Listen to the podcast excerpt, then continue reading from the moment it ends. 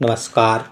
जैसा कि हम सभी जानते हैं कि भारतीय संविधान में मौलिक अधिकार और नीति निर्देशक तत्व भारतीय संविधान की आत्मा है, जहाँ मौलिक अधिकार हमें सुनिश्चित रूप से मिले हुए हैं और इसके उल्लंघन होने पर हम उच्च न्यायालय या सर्वोच्च न्यायालय की शरण ले सकते हैं। वहीं नीति निर्देशक तत्व न्यायालय विचाराधीन न होते हुए भी राज्यों को इसका पालन करना उनकी कर्तव्य के रूप में बताया गया है।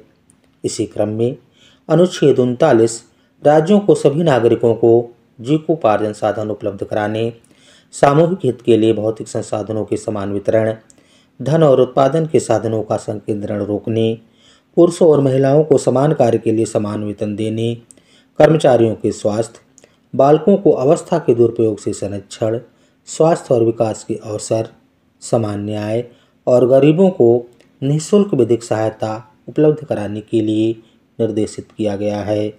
जय हिंद जय भारत।